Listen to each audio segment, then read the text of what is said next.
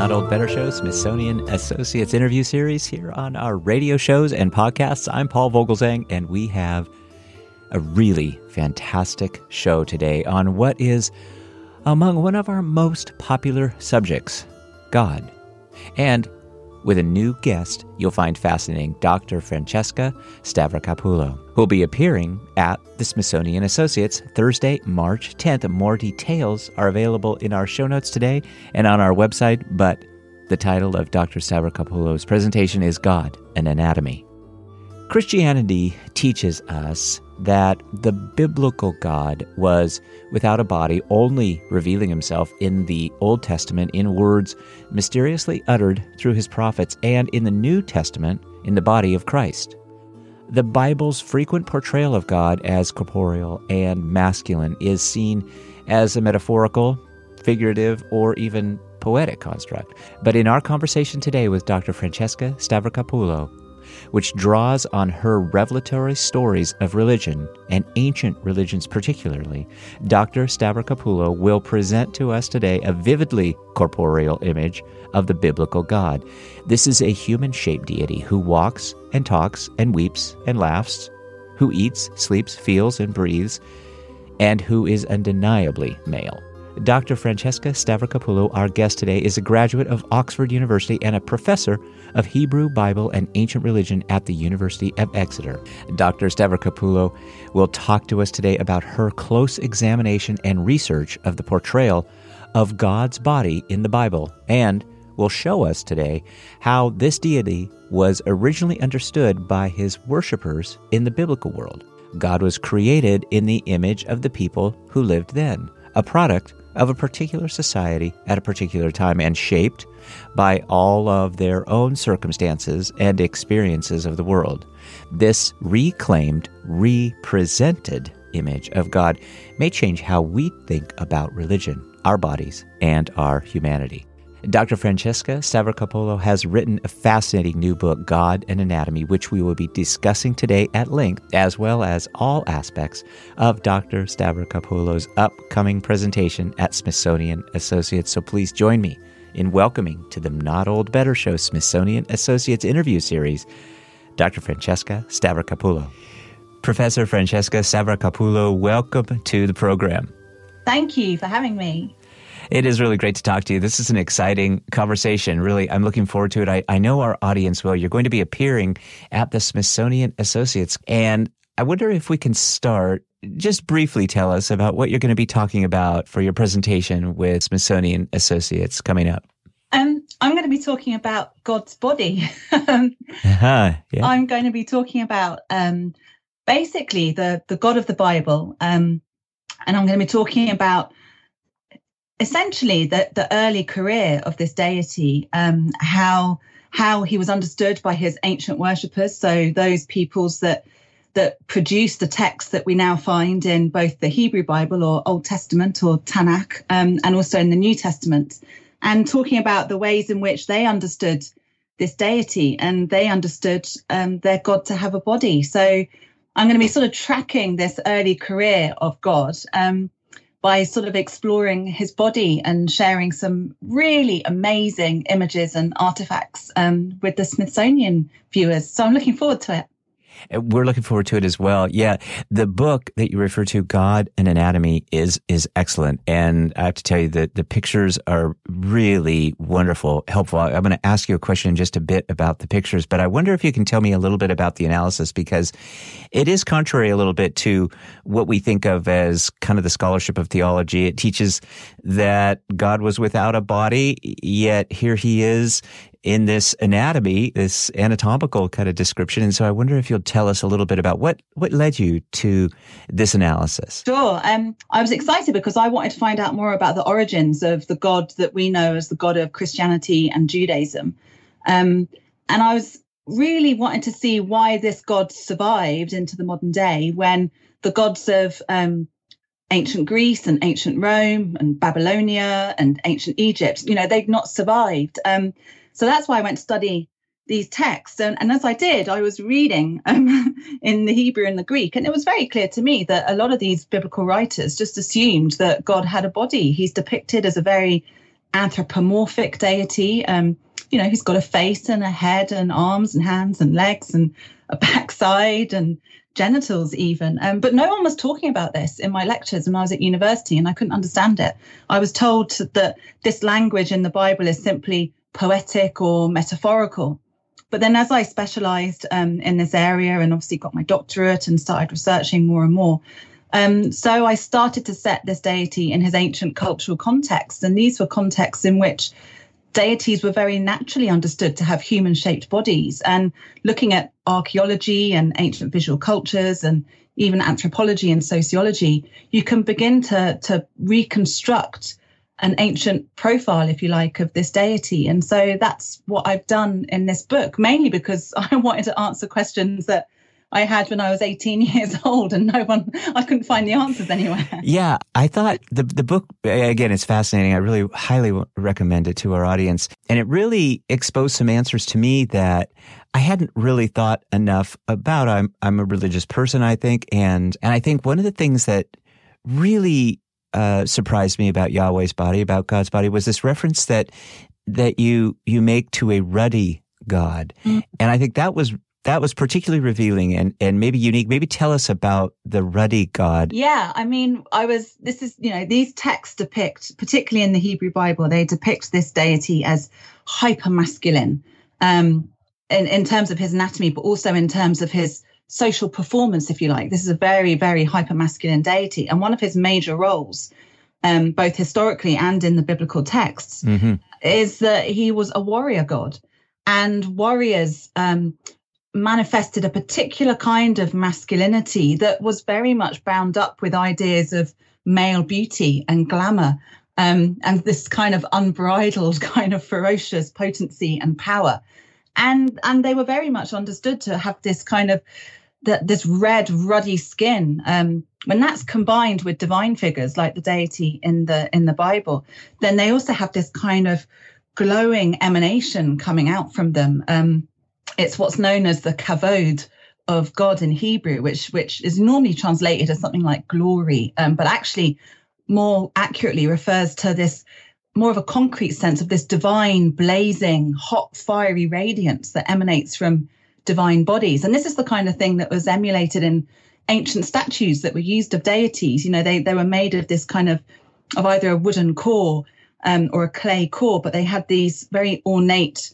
metallic cladding over them, um, often a very sort of an, a bronze or an orangey gold. And, and it's that kind of hot, fiery radiance that also informs this idea of this, the ruddy, the ruddy skin of this very devastatingly good looking deity. Um, and, and so, yeah, that's where that idea comes from. And it's something that I explore Mm-hmm. obviously in the book. Then combined with this masculinity, because we're we're oft we're taught as well that that God is all knowing, uh, omniscient, but truly feeling, compassionate. Uh, did did you find that that God did, did God have a heart? Oh yeah, absolutely. But what's so interesting is that in the in in this in ancient Southwest Asian cultures, so including those of the ancient Levant, you know, in which his deity emerges, um, the heart wasn't an, an emotional organ in the way that we might think of it. Um, the emotions were located in your guts, basically, in your belly, in your bowels. That's where his emotions come from. So a lot of this, the language that's used to talk about God's compassion and his love um, and, and his passion, not just compassion, but passion too, that that emanates from from his innards, if you like. Whereas the heart was understood to be a cognitive organ. It's the heart where thought and reason and decision making was located in these ancient cultures. So for example, you know, in, in the book of Genesis, when um, God decides that he's going to flood the world, he's fed up of, of these humans that he's created, um, and he's going to flood the world and get rid of them. You know, he, he literally has a, a change of heart about about humans. He, he he changes his mind, we would say. You know, he thinks to himself, "I'm I'm I regret this," and he makes a decision to to flood the world. And so we do find alongside, you know, there's a there's a real caricaturing quite often in in modern culture about the, the differences between the, the God of the Old Testament and the God of the New Testament, and that somehow the God of the New Testament is loving and compassionate and kind, and the God of the Old Testament is violent and aggressive and and punishing. But that's just not the case. Everything that we find in the New Testament about a loving compassionate God is drawn precisely and deliberately on the portrayal of this loving and compassionate God in the Hebrew Bible or the Old Testament. And equally, we find this very violent God um, in the book of Revelation at the very end of the New Testament, for example. So, so all of these aspects of this very kind of complex, emotional, divine character are found throughout biblical texts, whether we would label them as as you know, pre, you know, early Jewish or early Christian. So if if God then has uh, ruddy skin, uh, has uh, masculine features, uh, has is handsome, uh, has a backside, what is it that makes God unique then in these times to these people? I think there's two things. The first is that yeah, he's he's not unique in the sense that he's very much like any other deity in ancient Southwest Asia, but he's this people's deity. That's what matters. It's about gods were very territorial. Um, they were patron deities, if you like, of particular peoples and places. So this was the god of the ancient Israelites and those living in in what was known as Judah, where Jerusalem was located. So he was he was their god. That's what made him special and unique.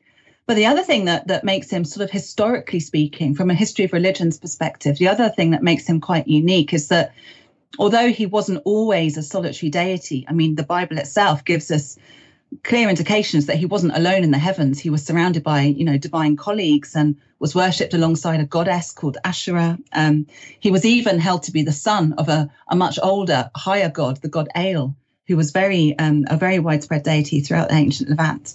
But but what makes him particularly unique is that he he relatively quickly gets rid of the other gods and goddesses that that were worshipped alongside him. Um, so by about say about the fifth century BCE, so this is after the Jerusalem temple has been destroyed by the Babylonians, um, you kind of get a, a rethink, a shift in religious ideology and and a rejection of the other sorts of deities that were worshipped alongside him. So traditional Israelite religion, if you like. You mentioned Asherah was this God's consort? Because that comes up in the book too.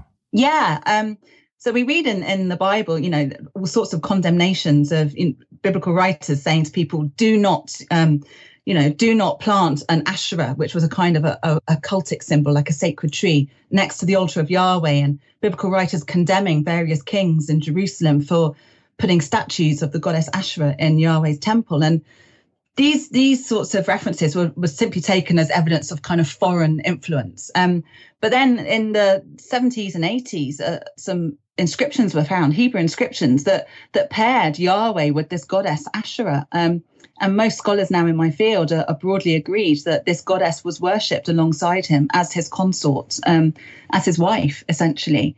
Um, so she was a victim, if you like, of that kind of change, that transition in religious ideologies that occurred after the destruction of the Jerusalem temple by at the hands of the Babylonians. I mean, she was one of those gods that that fell by the wayside. Um, but yeah, absolutely, this was a deity who, you know, in his natural habitat, as it were, um, enjoyed a, a, kind of a divine household, and he had a wife and he had various sons of God, um, but these various other divine beings that that sort of performed various functions, um, you know, communicating with human beings and that sort of thing. So this was a god who didn't start off on his own, but gradually kind of came to be the only deity within this particular religious world.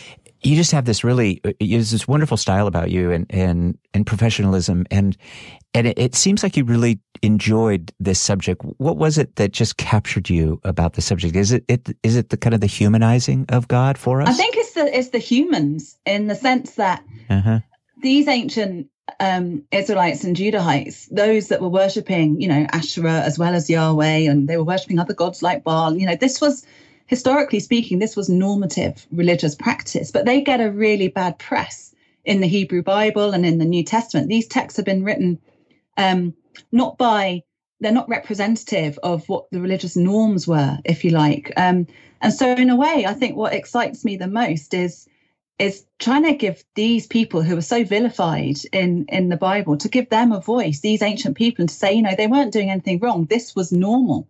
This was absolutely normal. Um, and I think uh, it's a way of of socializing the past and one of the most important things about the notion of God originally having a body was that, you know, it's really difficult to have a relationship with an abstract or uh, an, an, imaginary being, if, if you like. Um, you know, how do people have relationships with the otherworldly?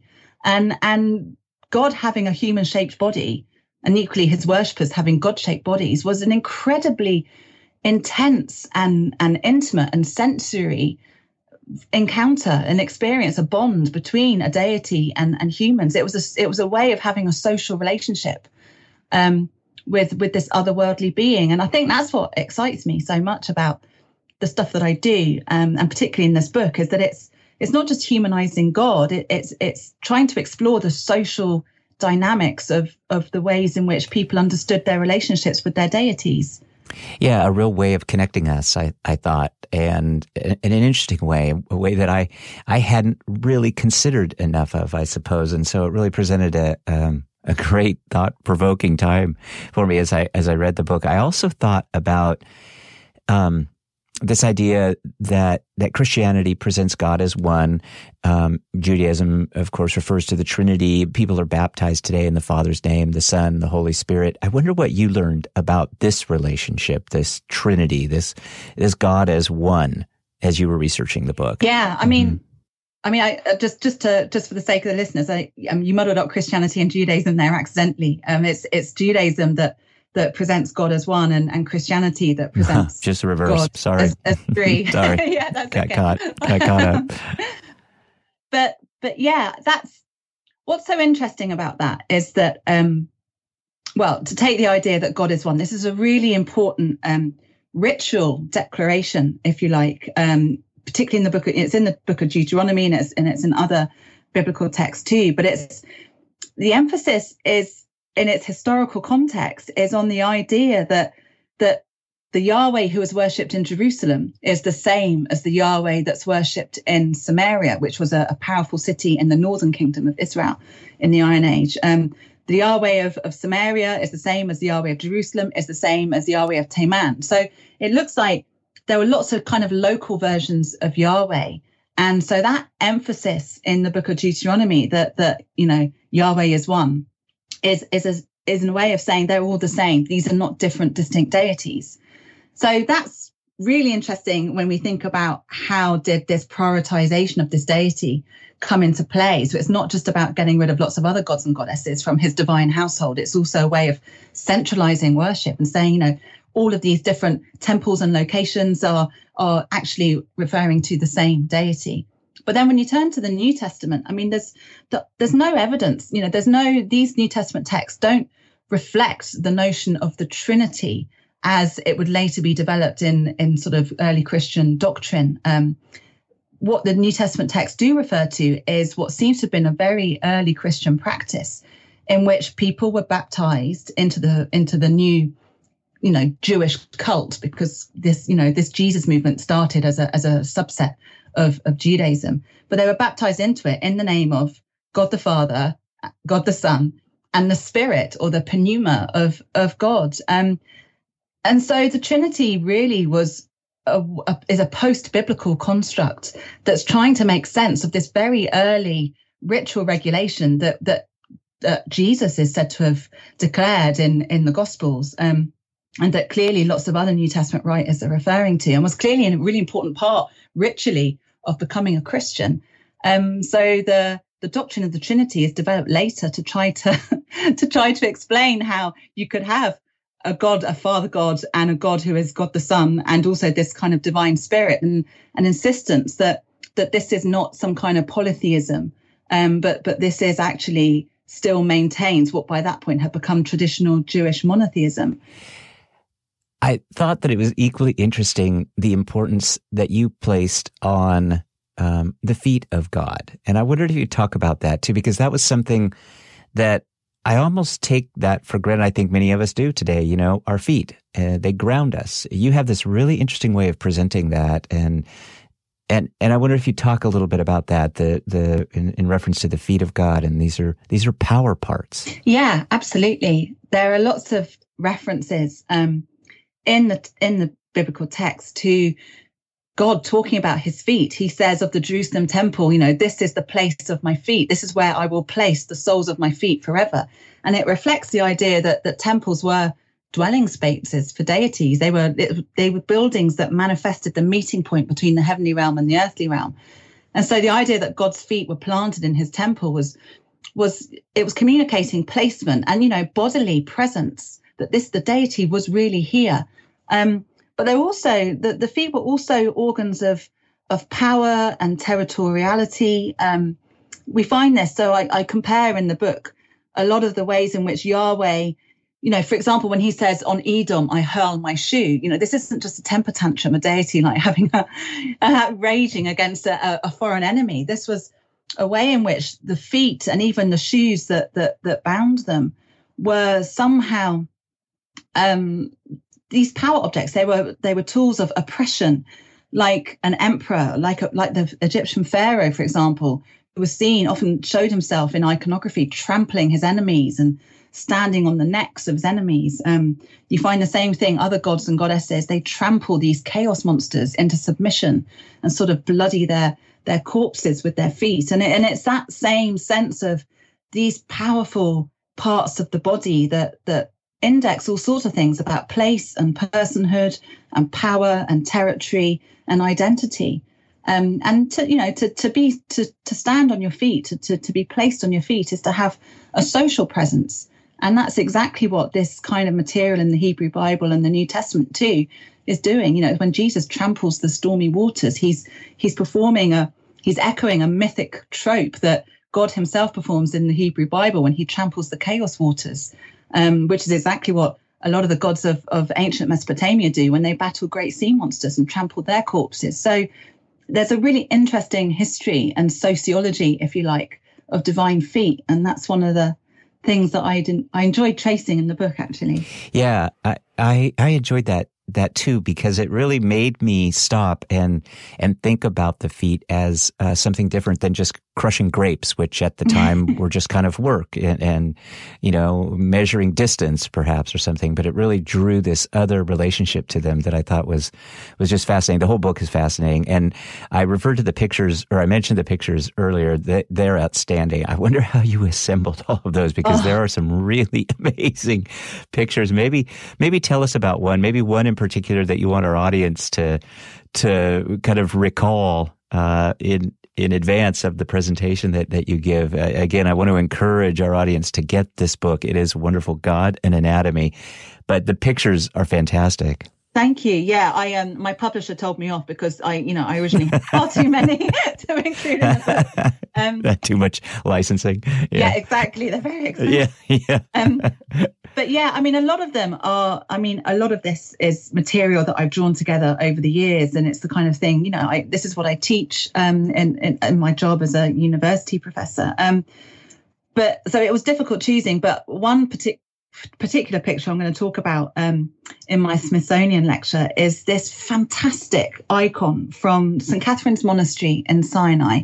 Now, I first went to St. Catherine's when I was 17 years old, um, and I've been back to the monastery and to Sinai several times in my life since then. It's I think it's probably my favorite place on earth. Um, but there's this incredible icon that dates to about the sixth century BC, um, the sixth century CE, and it probably comes, perhaps it comes from what was known as Constantinople, perhaps, but it's certainly from what was by then the Eastern Roman Empire. So it reflects early Greek Christianity rather than Latin Christianity. And it it's a remarkable object and it shows um, one of the earliest examples of the Christian God, his hair turning white um, and his beard turning white. So it, it shows this incredible deity in a beautiful red robe sitting on a rainbow and he's got pretty golden sandals on his feet and he's he's holding up a sacred book in his hand and he's surrounded by two of what would originally have been four cherubim.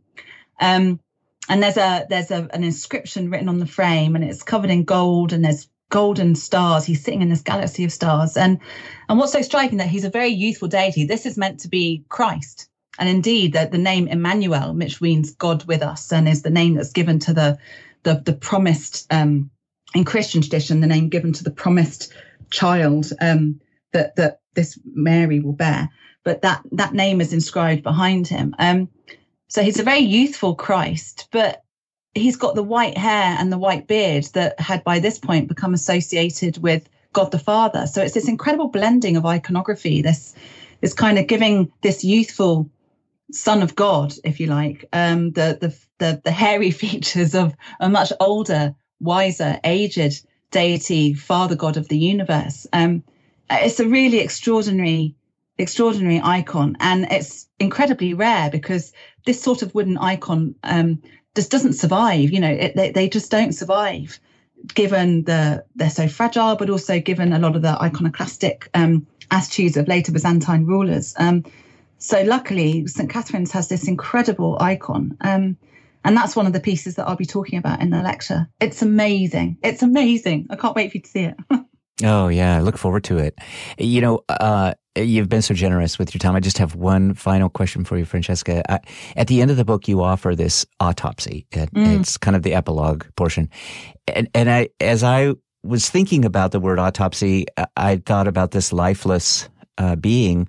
It, it struck me that that God isn't just lifeless here, but but dead. And and I wonder if you'll tell us a little bit about this section of the book and what you intended for it. Yeah, well, the, the as you say, the book ends with an autopsy of the biblical God, um, because the book is very much trying to make the point that the God of Judaism and Christianity, as we know them today, is not the God of the Bible. That you know these are in the forms that we know them, Judaism and Christianity are, are post-biblical, if you like. These these all these texts were very much in flux and were very fluid and didn't come together in the ways that that formed this authoritative collection um, until much later. So in a way, it's the the disembodying of God, which is what I track through the book, which is why I start with his feet and work my way up his body to to finish with his breath. It, it shows this kind of cultural and historical process by which God was gradually disembodied. Um, and so I, yeah, I end with this autopsy and I, I dissect this deity and say, you know, well, this dark haired, good looking, ruddy skinned, hyper masculine deity is, is, is no more. Um, what we have instead is this very much more abstract, philosophically drawn deity um, who is is nothing like the God of the Bible, um, nothing like the the the God that was that was worshipped in ancient Israel and Judah and um, in Rome and Palestine all those centuries ago. And so I think by writing his autopsy at the end of the book, I'm just trying to draw the point that that the God of the Bible isn't what we necessarily think of as being God today, and that they're quite distinct beings. And I want people to to recognize this ancient deity that we've lost in some ways, um, maybe even to mourn for him a little bit. Um, so that's what the autopsy is trying to do is to make the point that, you know, this deity was necessarily and gradually disembodied philosophically. Um, the idea that the divine could couldn't possibly be like anything in the created realm, so couldn't possibly have a body, um, couldn't possibly be material, had to be completely other and unlike anything um, in the created order. And and the result is that God was disembodied, and yeah, essentially that ancient deity was killed off by Jewish and Christian theologians. Um, so that's what that's how the book ends is mm-hmm.